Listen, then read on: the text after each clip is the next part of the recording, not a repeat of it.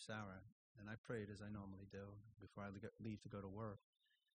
And I shared what. I said, "I've got I've got this sense that God is going to ask me to speak." And I prayed, kissed her, and as I walked out that day and got to the car, I sensed the Lord saying to me, "Prepare yourself. You're going to be speaking."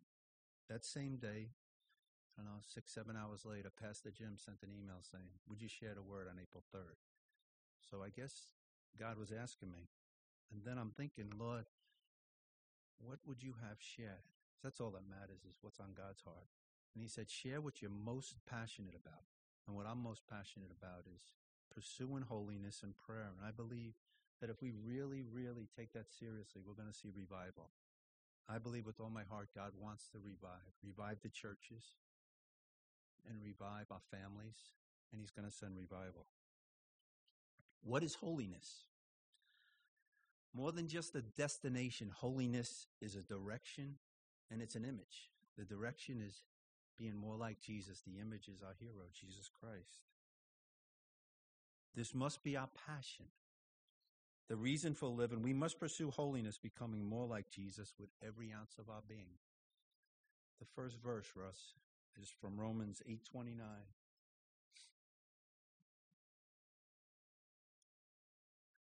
For whom, and, and I apologize, guys, a lot of times we come and for the most part we go verse by verse. This is more going to be a theme. It's going to be holiness, prayer, and we're going to be talking about a lot of Bible verses, but they're not from one chapter. And I believe what God wants to do more than anything else is He wants to revive us. I need revival. Do you need revival? I need revival. For whom He foreknew, He also predestined to be conformed to the image of His Son, that He might be the firstborn among many brethren. So God's design for us is to make us more and more like Jesus. Why is holiness important? First and foremost, seeking to be holy pleases God. God said, Be holy, for I am holy. 1 Thessalonians 4 7, if you were here last week, Pastor Jim talked about holiness. For God did not call us to uncleanness, but in holiness. Second, holiness is good for us. God promises to honor those who honor him. We honor him when our heart's cry is to be like him. And third, holiness impacts this fallen, broken world for eternity. So you make it sound it's easy. It's not easy. There's hindrances to a holy life. In 2 Corinthians 7 1, God says, Therefore, having these promises, beloved, let us cleanse ourselves from all filthiness of the flesh and spirit, perfecting holiness in the fear of God. There are so many things that get in the way of living a pure life before God and becoming like Jesus. Idolatry is one of them. In Psalm 115, 3, God talks about all the idols. He said they have mouths, but they do not speak. They have ears, but they do not hear. They have eyes, but they do not see. They have ears, but they do not hear. And then he says, Those who make them become like them. Covetousness is idolatry. Another thing that I really was blessed one Sunday when Pastor Jim said, the fruitfulness of repentance. An unrepentant heart, I believe, is idolatry. It's one of the biggest hindrances to living a holy life. I think you and I and everyone in this room can understand the wickedness of our own hearts when God shows it. What do we do? Do we bring it before the cross? Everything has to come back before the cross. We worship the same gods they did when David wrote this psalm, 700 BC. We look at them and they worship these little phallic symbols in the groves or these little statues. We wouldn't do that, would we? They worship Molech. Molech was what they used to do to the little infants. They used to put them on these molten statues. And what they used to do is they used to beat the drums so you didn't hear the children screaming. Oh my gosh, one million babies we abort every year. What's the difference? Mammon, money. We don't worship money, do we? Baal, worship nature. Bacchus, wine. Do you know one out of every 12 people who takes their first drink in America will become an alcoholic? I don't understand why people, social drinking has become a big thing in the church. I don't know why people want to drink. I did enough of that before G- Jesus saved me. I don't want to go back to immorality and all this other stuff.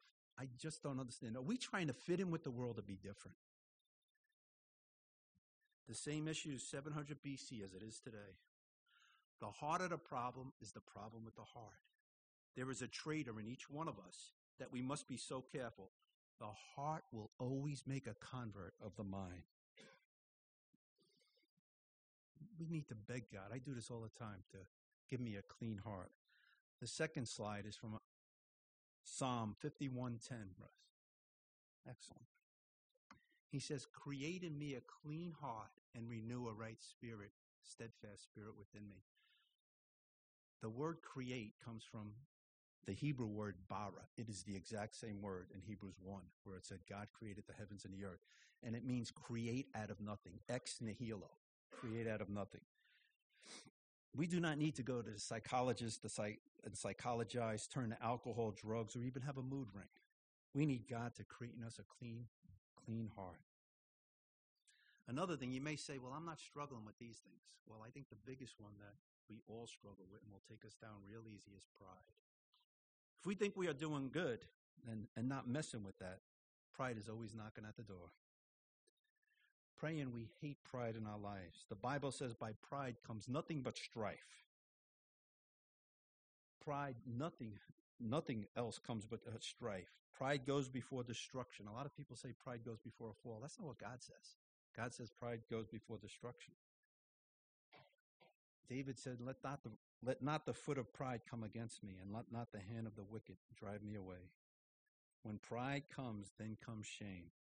Pride will take us out and make us unusable for the kingdom. We may be saved, but pride will prevent the Lord from using our lives. And if necessary, he will put us on the shelf.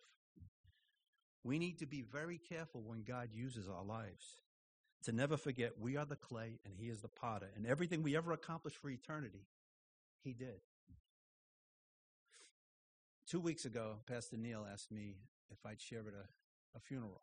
It was going to be two separate days, big event, big venues, and I was going to be sharing a funeral, and it was a very, very tragic death. In fact, it wasn't in the news. I, I don't need to talk a lot about it. But the point being is I called the family of the one who asked for somebody up here to do the funeral, and they said, there's only one thing, Louis. And this person was saved, loved Jesus. You cannot bring a Bible up, and they're very antagonistic and angry against Christians. So that, that was the intro. I only had two days to prepare for the funerals. So, however, both times there was a supernatural power and boldness that was all Him, and people's lives were touched and, Lord willing, changed for eternity. It is humbling when you are doing something, but it seems you are the third person. I don't know if you've ever been in that position, but what happens is you're speaking and you're almost like it's almost like the Twilight Zone. I don't know how many people remember being there. Rod Serling. It's almost like you're there, you're speaking, but you know you're not speaking. And I'm excited and anticipated what God's going to say next. It may sound crazy, and I pray if you've never had this experience, I pray you do. When you're sharing with someone, you say, "Where did that come from?" And it comes from God. So it was just such an awesome two days that I just I was in tears. Friday, Saturday, come Sunday, come Sunday, I said some hurtful and sinful things against my wife hurtful things against my wife. Graciously, she forgave me. And I was explaining to her about being in a zone. Anybody ever play baseball before? I love playing baseball. You know, I had I had aspirations to really one day play baseball for the rest of my life. That's that's how much I loved it. But there were times I grew up in Jersey City. Some real good baseball players came in. Now I was a teenager, so if you threw the ball 85, 90 miles an hour, that's that's fast. It's even fast today. But you get into this zone, it's hard to explain, where the baseball almost looks like a grapefruit. It looks like a softball, and you feel like you can hit anybody. And that's the way I felt. So I was explaining that to my wife. I said, honey, those two days I felt like I was in a zone and I was just I was just a spectator and God was doing everything. And then she said to me, Well, what zone were you in on Sunday?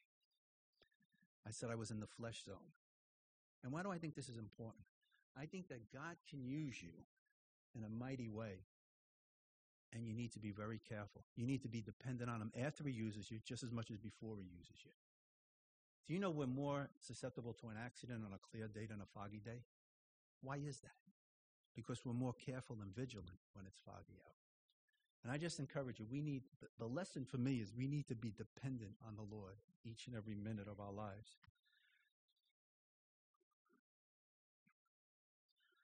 We can never let our guard down. We must continually guard our hearts. At night, sometimes I reflect. And I talk to the Lord a lot. And I say, Lord, we did good today. And the Lord will say, No, we didn't. I did good. And it's That's true, guys. Everything we ever do for eternity, God did. There are no exceptions. We must guard our hearts. Hezekiah, Asa, and Uzziah were good kings. But there's four words that come up with them. And their hearts were lifted up and they fell. Be careful, guys. It can happen to anyone in this room. Our hearts can be lifted up and we the only antidote, the only antidote to pride is keep going to the cross and see Jesus hanging there.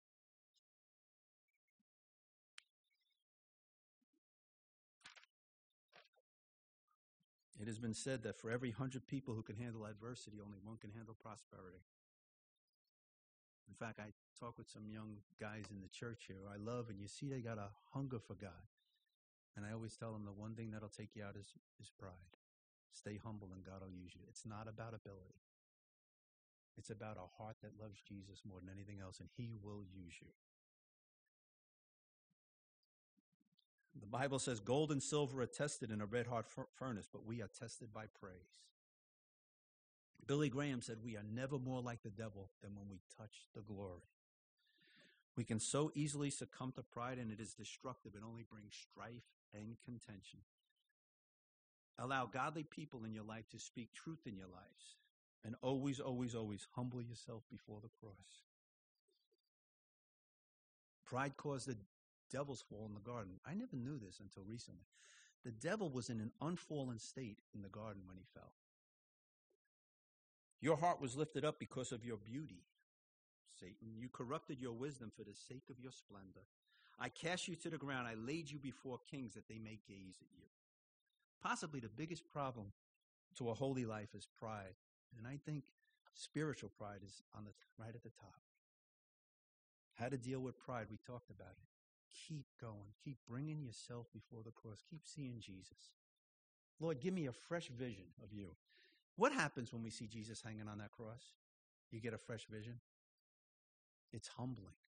It's humbling, isn't it? I weep a lot of times when I think of my wicked heart and his holy life. In Ezekiel, it says, This was the appearance of the likeness of the glory of the Lord. So when I saw it, I fell on my face. Daniel says, There I was left alone and saw this great vision, and there remained no strength in me, for my comeliness was turned in me into corruption.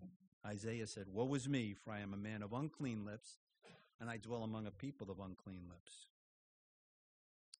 We need a fresh vision of the Lord, and we need it continually.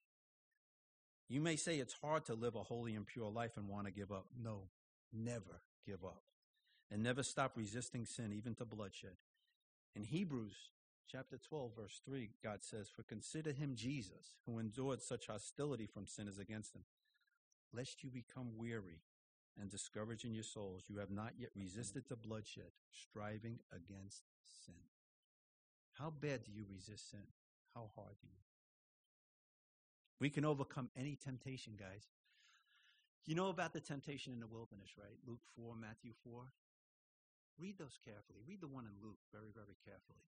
It says that, first of all, that right after Jesus was baptized, filled with the Holy Spirit, the Holy Spirit took him in the wilderness. And then the devil tempted him for 40 days. He didn't tempt him after the 40 days.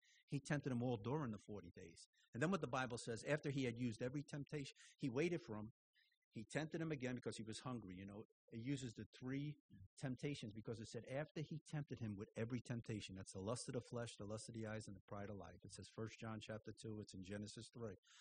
He said he left him for an opportune time. In other words, he was coming back.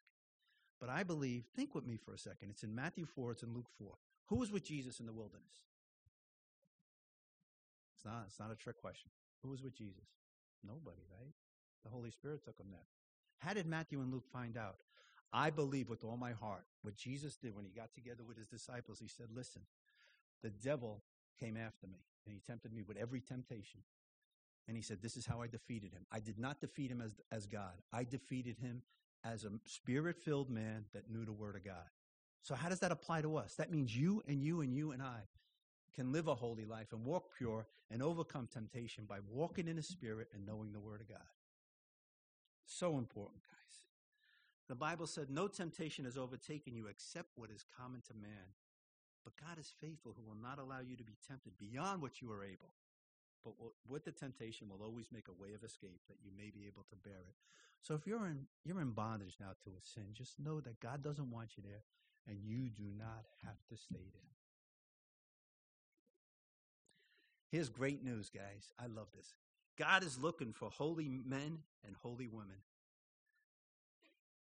who will go against the grain of this world and in so much of and so much of Christendom, which really is half-hearted Christianity, if you ask me, to use to the max and show himself strong. Slide three. I love this verse, guys. This is this is one of my life verses. This is this is as Babylon was coming to take Judah captive. So I sought for a man among them who would make a wall and stand in the gap before me on behalf of the land that I should not destroy it. But I found no one. Think about that for a second, guys.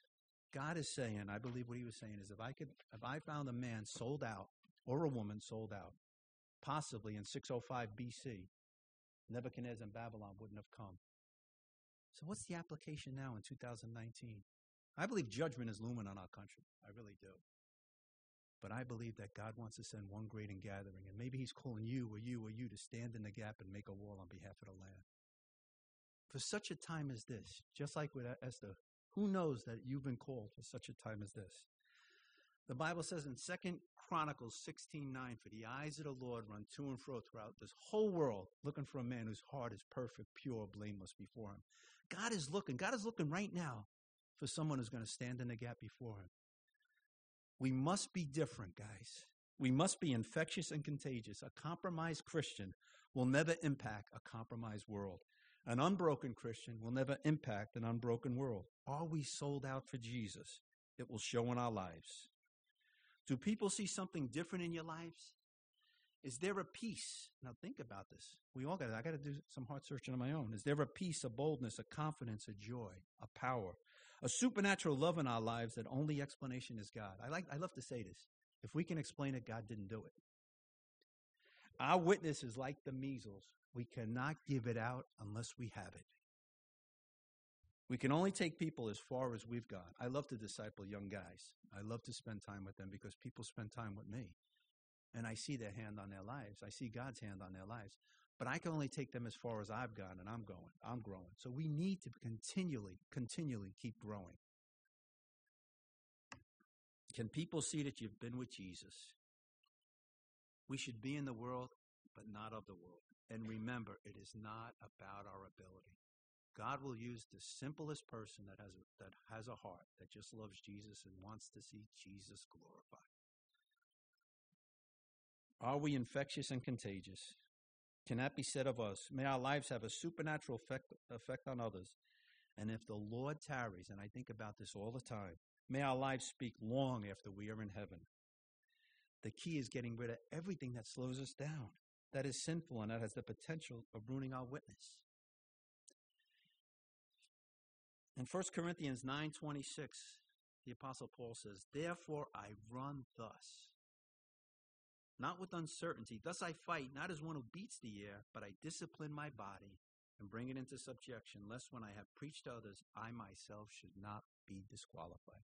Paul beat his body into subjection. He did whatever it took. Here's something that's so important, and everyone I talk to, the guys I talk with, I believe this is so important to our lives, our secret life. Our secret life. People who cultivate a holy secret life are the ones whose public life will demonstrate a holy life. Who we are in secret is who we really are, and there are no exceptions. The roots must go down deep, and that is developed when no one else is around, when no one else sees. The healthiest trees are the ones that their roots are well watered and have a water system. Slide four, Russ. Russ is nodding. Russ even knows what's coming next, right? Jeremiah 17, 8, For he shall be like a tree planted by the waters, who spreads out its roots by the river, and will not fear when heat comes, when the pressures come, but its leaf will be green, and will not be anxious in the year of drought, nor will cease from yielding fruit. Psalm 1 3 says, He shall be like a tree planted by the rivers of water that brings forth its fruit in its season, whose leaf also shall not wither, and whatever he does shall prosper. They are the ones who are praying when others are sleeping, Precious saints, let us purpose in our hearts to turn this world right side up, and much of that is simply living a life sold out, consecrated, surrendered to the living God. I love this story. I don't know how many people have ever heard of Adrian Rogers. He was one of my. I have, I have these guys that are like my heroes, and Adrian Rogers was one of them. There was a recorded conversation between the late Adrian Rogers and Josef Tson, who was a revered Romanian pastor. And this is how the conversation went. Rogers asked Dr. Doctor for his perception of American Christianity. Tson's answer is surprising. He said, after some hesitation, he replied, Well, Adrian, since you have asked me, I'll tell you. The key word in American Christianity is commitment. And Adrian thought, Well, that's good.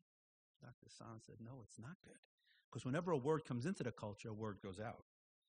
So rather than being a positive thing, he saw it as an inadequate replacement of an older Christian teaching surrender. Tson described the difference. When you make a commitment, you are still in control, no matter how noble the thing you commit to. One can commit to pray, study the Bible, give his money, or to commit to something else. Whatever he chooses, he commits to. But surrender is different. If someone holds a gun and asks you to put up your hands, you're basically surrendering. Americans love commitment because they are still in control. But the key word is surrender. We are to be slaves to the Lord Jesus Christ. If we truly believe Jesus is Savior and King, if we truly believe Jesus could come back today, let us get serious in our walks and lives and have a sense of urgency. Tomorrow is promised to no one, and may we stop playing with the things of this empty, fallen world. Slide 5. Psalm 101, verse 2. I love these verses because when I helped a brother move maybe 20, 25 years ago, he had this on his TV.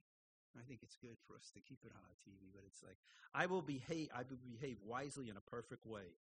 Or when will you come to me? I will walk within my house with a perfect heart. I will set nothing wicked before my eyes. And that's a lot of TV. I hate the work of those who fall away. It shall not cling to me. A perverse heart shall depart from me. I will not know wickedness. One of my heroes is Daniel. When I get to heaven, I'm I'm going to fall at the feet of Jesus, cast the crowns that he graciously gave me because of what he allowed me to do. Then I'm going to look for my wife. then I'm going to look for Daniel. I love him. You know, at 13, 14 years old, he was taken, 13, 14 years old, he was taken to the idol capital of the world in Babylon. And this is what it says about him when he was 13, 14. But Daniel purposed in his heart that he would not defile himself with the portion of the king's delicacy, nor with the wine which he drank. Therefore he requested of the chief of the eunuchs that he might not defile himself. Now think with me, 13, 14. Let's move it forward 60 years later. Now Daniel's 73, 74 years old, thereabouts. This is what it said about Daniel. Then this Daniel, this Daniel, distinguished himself above the governors and satraps because an excellent spirit was in him, and the king gave thought to setting him over the whole realm. Daniel walked pure before the Lord the whole time. He's a special character. He really is. If we take care of our character, God will take care of our reputation. Be around people who are sold out for Jesus and allow the Lord who and who allow the Lord to work through their lives. I was blessed in the early 1990s. The Lord saved me in October of 1988, and we started going to Calvary Chapel Old Bridge in March of 90. And I was blessed to be around Lloyd. The church, if you've been there, it's a very, very big church now. Only had about 120 people in. And I was able to be around him constantly. Called to serve, meetings, elders meetings, pastors meetings. But I learned more, probably, or just as much, because I was always asking questions. I'm a sponge, and I encourage you guys who are sponge out here. I'm looking at you guys that are sponges. But I, I learned just as much by watching him. Vision ministry is caught. It's not necessarily taught. And I encourage you. Look around this. I, you know, my children call me Captain Obvious. Or they tell you, Louis, I had, you had one thing to do. You see the people around here who God is using. And they're using them because, because of the things we're talking about. Watch them. I watch Pastor Jim. Not necessarily what he says, but the life he lives. Watch people. You can learn just by watching and observing people. It has been wisely said that those who make a difference and impact eternity the most are those who allow the Holy Spirit to work in and through them in a greater capacity. Read this very carefully. It is never how much of the Holy Spirit we have, but how much the Holy Spirit has of us. Comes back to that word surrender, isn't it? Sense of urgency, guys. Do you believe time is short? Time is short. C.S. Lewis in the Screwtape Letters tells a story of a conversation. It's a legend, but it's this is how it goes: a story of a conversation of the devil having with his buck private demons. Satan and his imps were planning their strategy for attacking the world that's hearing the message of salvation. So basically, he's calling them together and says, What's the plan? How am I going to get it? One of the demons said, I've got the plan, Master. When I get to earth and take charge of people's thinking, I'll tell them that there's no heaven. The devil responds, Ah, they'll never believe that. This book of truth is full of messages about the hope of heaven through, through sins forgiven. So he says, No, that's not going to work. On the other side of the room, another says, I've got the plan. I'll tell them there's no hell. The devil says, No good. Jesus, while he was on the earth, took more of hell than heaven. They know in their hearts that their wrong will have to be taken care of in some way. They deserve nothing more than hell. And one brilliant little imp finally says, I got it. Tell him there's no hurry. Satan says, That's it. There's no hurry. I believe one of his favorite words is saying there's no hurry. For you, the guys who know me, what's the best keep, best kept secret on earth? People are going to hell. That is the best kept secret on on planet Earth.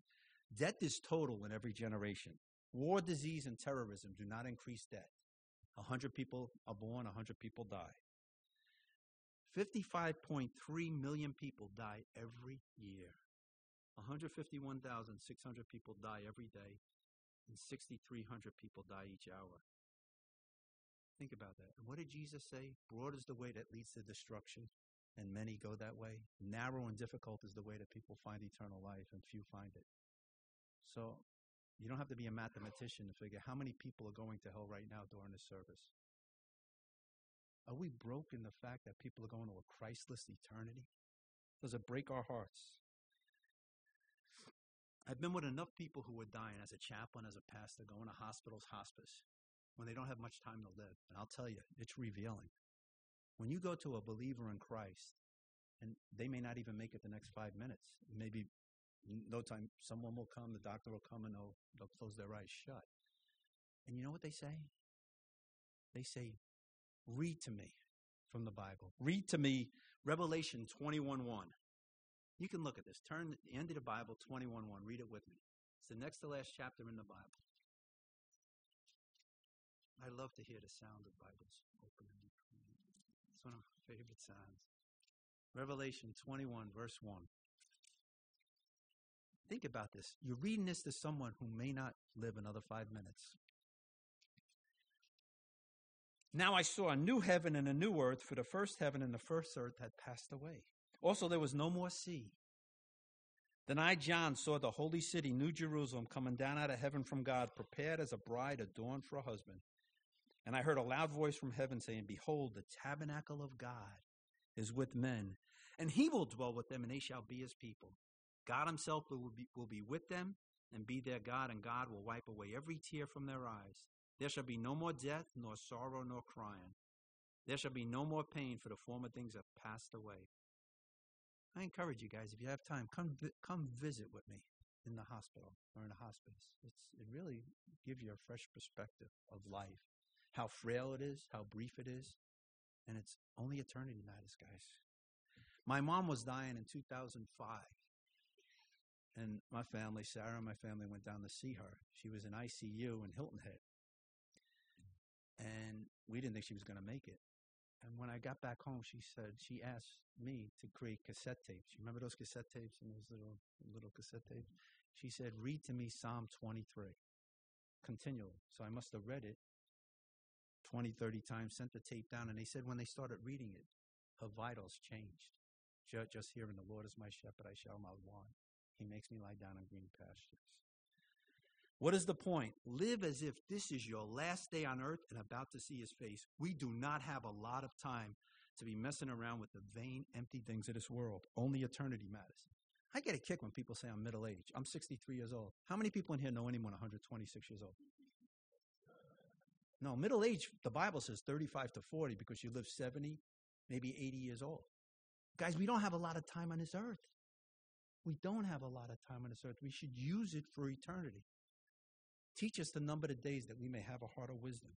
If you're old like me, God can still use you. Here's good news God can still use you in a mighty way and will if you surrender your wills and lives to Him. He used George and Susanna Muller and Mueller and wants to use you, use us, regardless of our age. When he was 70 years old, when he was 70 years old, his wife Susanna said, George, you've got to you've got to tell everyone about that. The importance of prayer, reading the Bible, and depending on God. So from 70 to 87, he spoke in many places in America. In 17 years, they traveled 200,000 miles, visiting 42 countries, urging people to read their Bibles, pray, and rely on God. That means from 70 to 87, God used him in a mighty way. We have no excuse, guys. Pastor Lloyd, Lloyd spoke here on July 18, 2018, and repeated what he had shared with me from 1990 to 1998. In fact, I got to as an elder, I got to stand by him a lot. When people used to come up and I'd watch him, a lot of people wanted to talk to him, and I'd say, you know, I'm one of the elders, I'll pray with you. But the thing that impressed me, listen to the message. It's about prayer. It's from 2 Kings chapter 4, 1 to 4. It says, empty vessels and bring not just a few. In other words, when we come before God, come empty and ask the God how great is our God. But the thing that touched my heart is 2018. I got to meet Pastor Lloyd in March of 1990. He spent so much time with me those first six to eight years. He hadn't changed. He was still a simple, humble guy preaching prayer. In fact, I used to look at him and he'd say to me, and I don't know if there was tears in his eyes, he said, the prayer room should be the most attended meeting in the church and it's the least attended. Pastor Chuck Smith, who started Calvary Chapel out in Costa Mesa, he said something that's funny. He said that the church was probably over 20,000 people, and he said, I should fire the interns and hire the people who cannot get to church because they're either elderly or they heard it's hard in the winter to get out there, they don't drive, but are interceding and praying for the church. I guarantee you a lot of what's going on here, and God is working here, but I think it's just a little speck, a little speck of what he wants to do in Calvary Chapel, Morris Hills, and in the church at large. It's the people I don't know how many people know Mary McCabe, but Mary McCabe used to come here. She's now 94 years old. I get to visit her periodically and pray with her. I believe a lot of what goes on here is what Mary McCabe is doing in her prayer closet. A lot of things what Janet Pradley does at home. A lot of things what Pat Kovacs or Gloria Tesh. I believe so much of what you see is because people that we don't see are praying. Everything that goes on in here is because of prayer, guys. D.L. Moody, true story. After the Chicago fire, he went to London to rest and to learn from the Bible scholars there. He had no intention of preaching. One Sunday morning, he was persuaded to pe- preach in a church in London. Everything about the service dragged. He wished he had never consented to preach. There was a woman in the city who had heard of Mr. Moody's work in America and had been asking God to send him to London. This woman was an invalid. Her sister was present at the church that morning. So when she came home, she told him that we had this guest speaker here. So the woman said, Who? And then she said, Mr. Moody. The sick woman turned pale and said, This is an answer to prayer.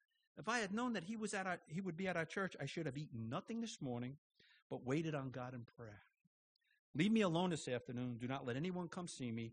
Do not bring any food. All that afternoon, that woman gave herself to prayer. This is a true story. As Mr. Moody preached that night, he soon became conscious that there was a dip, different atmosphere in the church. The powers of an unseen world seemed to fall upon him and his hearers. As he drew to a close, he asked who would accept Christ. Four or five hundred ro- uh, rose to accept Christ. He said, Wait, something's wrong. He asked them again. And the same four or five hundred accepted Christ. The power of that one invalid woman praying.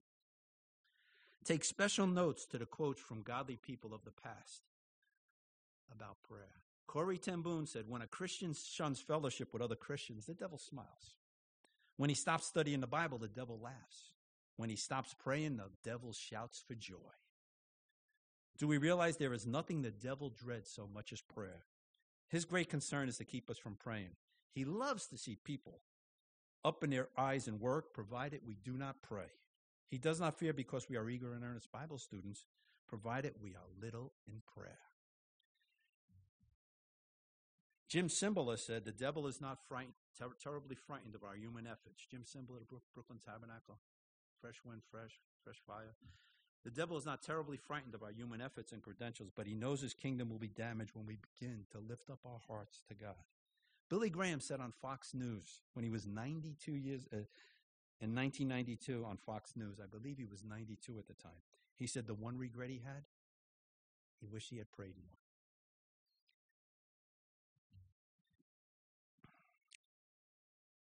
Samuel Chadwick, read this, read this up there, said, The one concern of the devil is to keep Christians from praying. He fears nothing from prayerless study, prayerless work, and prayerless religion.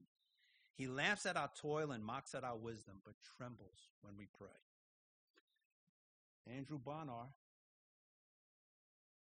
said, The prince of the power of the air seems to bend all the force of his attack against the spirit of prayer. R.A. Torrey said, When the devil sees a man or woman who really believes in prayer, who knows how to pray, and who really does pray, and above all, when he sees a whole church on its face before God in prayer, he trembles as much as he ever did, for he knows that his day in that church or community is at an end.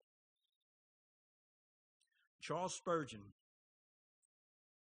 It is said that the famous Charles Spurgeon preached to over 10 million people during his 38 years as a pastor. The Prince of Preachers was known as a man fully committed to the need of corporate prayer. In fact, le- legend has it, young, five young college students came to him, and the guy at the door said, You want me to show you around? And they said, Sure. He said, Let me show you the boiler room. It was July. So the kids, the five young kids said, We're hot already. Why we want to go to the boiler room? But they said just, and they acquiesced. So they went to the boiler room, and this is what they saw. He said, This is our heating plant. Surprised, the students saw 700 people bowed in prayer, seeking a blessing on the service that was soon to begin in the auditorium above. Hundreds of people would come before services to pray for God's blessing in this basement prayer room. Spurgeon preached the three services on every Sunday morning, 6,000 people, and during the service, not just before, 500 people were praying.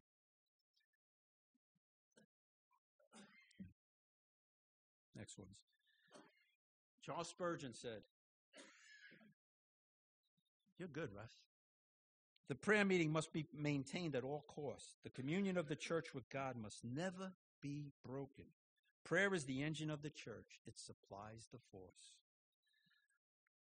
Likewise, Spurgeon saw the prayers of his people as the spiritual power behind his preaching and ministry. Brethren, we shall never see much change for the better in our churches in general till the prayer meeting occupies a higher place in the esteem of Christians. Prayer is the single most important thing we will ever do, and the thing the devil will come against more than anything else we will ever do. You don't believe me? Have you ever tried to pray? All the distractions, the iniquity of the heart, the infirmity of the flesh, the ignorance of the mind. He will do everything to keep you from praying. Everything. The one thing, I love this. The one thing, you know, the one thing the disciples asked Jesus?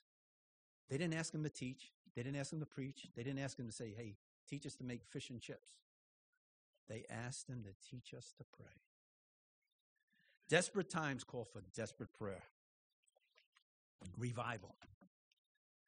Holiness prayer leads to revival. I believe, and I believe that's what God wants to do. We need a Holy Ghost revival. A carnal life will not impact this world, and this world is lost, hurting, and broken in need of Jesus, in need of his blood and the cross. The world leaders know what a mess this world is. I don't know if you know this, but Billy Graham, one of Billy Graham's daughters, shared this. Every world leader that Billy Graham had the blessing to visit asked them of two things the second coming of Jesus and Armageddon. They know how tenuous this world is. The world is never going to get better and experience true peace until the Prince of Peace comes back and reigns on this earth. It is going to get worse and worse, which is why we must get on our faces and beg God for an ingathering, a Holy Spirit revival. We are living in special times. We are the only generation, the only generation that has experienced these two things Israel back in the land, which the Bible anticipated, and weapons of mass destruction, where we can destroy ourselves. The only generation. Guys, we are so close to Jesus coming back. No other generation can do this. In Ezekiel 36 and 37, God says, Can these dry bones live? Basically, it was talking about the regathering of the nation of Israel. After 2,000 years, Israel maintained its ethnicity and its original language. In May 14, 1948, David Ben Gurion publicly pronounced the Israeli Declaration of Independence. In Isaiah 66 18, it says, Who has heard such a thing? Who has seen such things? Shall the earth be made shall be made to give birth in a day? Or shall a nation be born at once? Do you know how incredible it is, 2,000 years for a nation to maintain its culture, its ethnicity, its original language, and come back in the land, just like God said it would happen? It's almost like the Seneca Indians coming back with beads and wanting to buy back Manhattan. And that's only 300 years, guys. It is amazing that Israel is back in the land. And I've been to Israel. They are not going anywhere, guys. I don't know where America fits at the end times, but Israel is not going anywhere. And we need to pray for the peace of Jerusalem.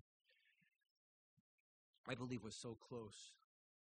Ezekiel 36 and 37 talks about the regathering of Israel. 38 and 39 talk about where God is going to bring Rosh, Russia, the prince of Russia, which is the spiritual demonic forces above it, Ethiopia, Ethiopia, Libya, Turkey, Iran, into Israel, and God is going to intervene and destroy those nations. And I believe that sets the stage for the uh, the rebuilding of the Roman Empire and the Antichrist coming to power, the European Economic Union community, if you if you follow the end times. Why is that so important? I believe it's going to be it's going to set the stage for the Antichrist to come, but it's also going to be that we're going to be out of here. We're going to meet the Lord in the air. And right now, I believe we're at a time it's either revival or rapture. Lord, either take us up or come down and send a revival. We are so close, guys. We really are. Keep your eyes on Jesus and on the nation of Israel. Over 2,300 times in the Bible, the nation of Israel is mentioned in the Bible, twice as many times as Jesus and the Messiah. 203 times God says, I am the God of Israel. Pray for our country. Pray for our country that our leaders support the nation of Israel. It is so important for the future of our country. For you, for you phone users, there's this app you can download. It's called Red Alert. And what it is, it's a free app for both iOS and Androids. It provides real time alerts when missiles or rockets are fired into Israel. Every time that, that goes off, say prophecy, prophecy. God will bless those who bless Israel, and God will curse those who curse Israel. And God has never removed that promise. The church needs a fire, it needs a passion. The Welsh revival of 1903, 04, 05, the church had cooled, almost like what I see nowadays in the church. And God sent the revival from within the church, and evangelism was a direct result. At the end of a prayer meeting, when they were getting up to go home, the pastor said, Our young brother, Evan Roberts, feels he has a word for you. If you care to wait, many went home, but 17 stayed. And Evan Roberts began delivering like a telegram. I have a message for you from the Lord. And these were the four points. And I believe God is asking us right now, right now. You must confess any known sin and put any wrong done to man right again. The fruitfulness of repentance. Second, you must put away any doubtful habit. Third, you must obey the Spirit promptly. And finally, you must confess your faith publicly. Those became the four points of the Welsh revival, and all 17 responded, and the revi- ri- revival was on. A newspaper reporter wrote of a meeting a few days later. When the meeting closed at 4:25 a.m. in the morning, they didn't want to go home. 100 people were converted, but the social impact was was astounding. In fact, the bars had to close. The bartenders didn't have a job, and they went and created these quartets and went around singing because people just wanted to live pure before God, and God did such a neat thing in their lives. And here's another thing about a revival: you see a lot of people get saved. Five years later, 82.5 percent of the people were still walking with Jesus. We need a holy revival. We need a we need a revival and a holy fear of the Lord, and Jesus lifted up. Listen to this very carefully. Every revival, the Azusa revival, the, the Jesus revival, the Welsh revival, the Finney revival, the cross was the central, the center of everything. It has to be. When you talk with people, get to the cross. Get to the blood of Jesus. We have lost the fear of God. We are listening to preachers who tickle our ears, just like Second Timothy says, rather than the gospel and God's pure word. Just listen to it on Sunday mornings if you don't believe me. people preaching everything about how to feel good, happy thoughts. I don't think Jesus was thinking happy thoughts when he hung on that cross for us. You know what the Bible says? The lamb slain before the foundation of the world. Our universe is geocentric. The earth is the center of it. And Israel is the center of the earth, and this little hill, Golgotha, is the center of Israel.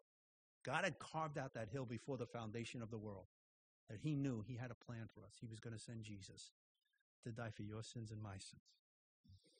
We have lost the fear of God. Husbands, front and center. We need to take the command from God to love our wives sacrificially. We are answerable to God for His daughter. Sarah is His daughter.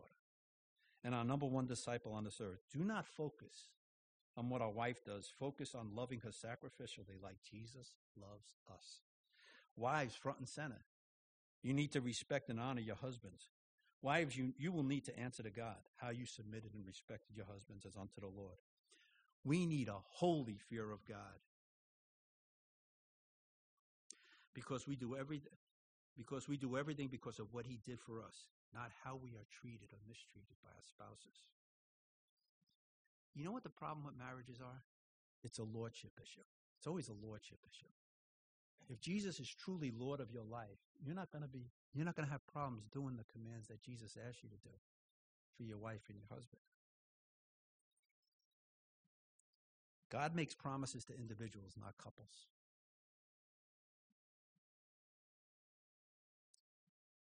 We need a holy fear of God, and it all starts with God's people. Stop watching the news and the phony preachers and choose the fear of the Lord. We need to stop spending time on Facebook and get our faces in the book. How many people in here right now are wasting so much time on Instagram, Twitter, and everything else? Facebook, instead of just reading the Bible, getting on our faces and seeking the Lord, waiting on the Lord. Washington is never going to cause a genuine revival, only God's people will. We need to put away our idols and turn to the living God and live the gospel of Jesus Christ.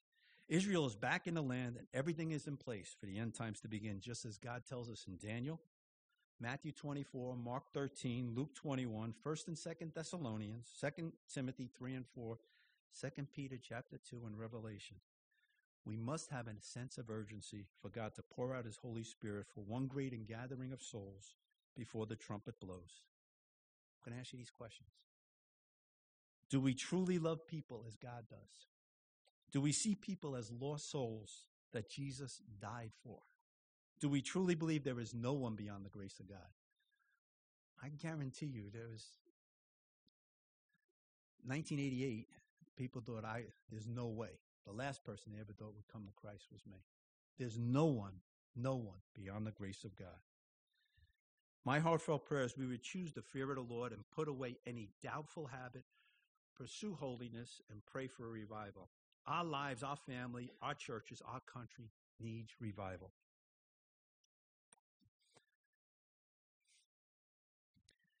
Second Chronicles seven fourteen. Guys, don't look to Washington to send a send a revival. If my people, that's you and you and me, who are called by my name, and God asks us four things. We'll humble ourselves, pray, seek my face, and turn from our wicked ways. Now God acts. God says three things he's going to do. Then I will forgive their, then I will hear from heaven, I will hear, I will forgive their sin and I'll heal and I'll heal their land. We must get serious how we are living. Humble ourselves, pray, seek God's face and repent. Revival will only happen from his people, his blood bought sons and daughters. How bad do we want revival? How bad? Alan Redpath said we need blanket victory and get out of bed and seek his face and beg him to send a Holy Ghost revival. Psalm 119, 136 says, Rivers of water run down from my eyes because men do not keep your law. That is signs of revival. When we start weeping over sin, our sin and the sins of others. Does it break your heart when you see what's going on? If the Lord tarries, what world are we leaving for our children and grandchildren? We must stand up and beg God for revival. If the only thing we leave our children is something the lawyer, uh, the lawyer draws up, we failed. a little over seven years ago, I love my kids. I've got four kids, 23 to 33. And it just placed upon my heart to send this simple devotion to them.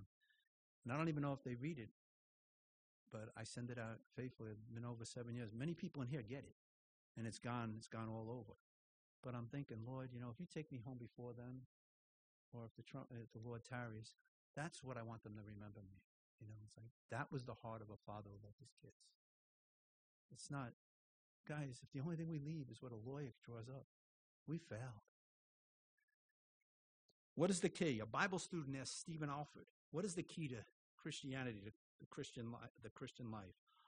Olford responded, bent knees, wet eyes, and a broken heart. That's the key. My mission statement I work at ADP, and God's doing such a neat thing at ADP. People are getting saved, people are praying. and It's like it's a real neat thing. And God is raising up young people to, to be part of what God is doing. But you know what my mission statement is? The reason I mention that companies have corporate have mission statements. This is my mission statement. Every night when I put my head on the pillow, I am a little more like Jesus than when I woke up. Which direction are you headed? Whose image are you are we pursuing? Our image or Jesus' image? It's been said the world has yet to see what God will do with, through, for, and in a man who's total, or a woman who's totally consecrated to him. And I don't know if he said this, but I, I always ask that. I said, Lord, I want to be that man.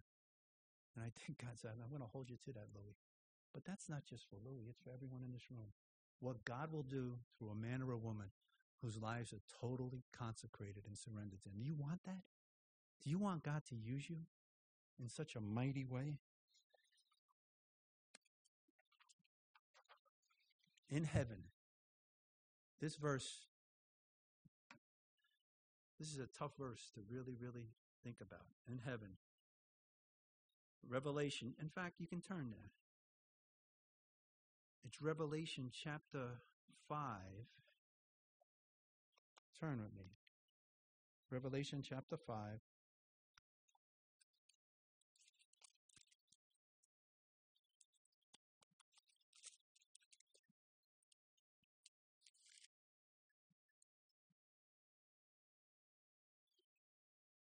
Verse 6.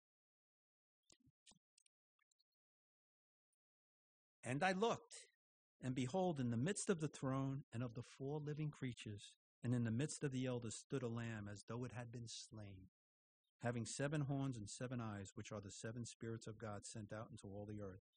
Then he came and took the scroll out of the right hand who sat on the throne. What this says in the Greek literally is God is telling us our first sight of Jesus will be as a lamb with the marks of slaughter. Our first, the first time we look at Jesus is going to be very sobering. The only man-made things in heaven are the nail prints in Jesus' hands and his feet. There's only going to be one handicapped person in heaven, Jesus. He bears the marks of slaughter for you and you and me. Finally, Psalm 85 6 says, Will you not revive us again that your people may rejoice in you? I ask this question again who truly wants to live holy. Pray and beg God for revival.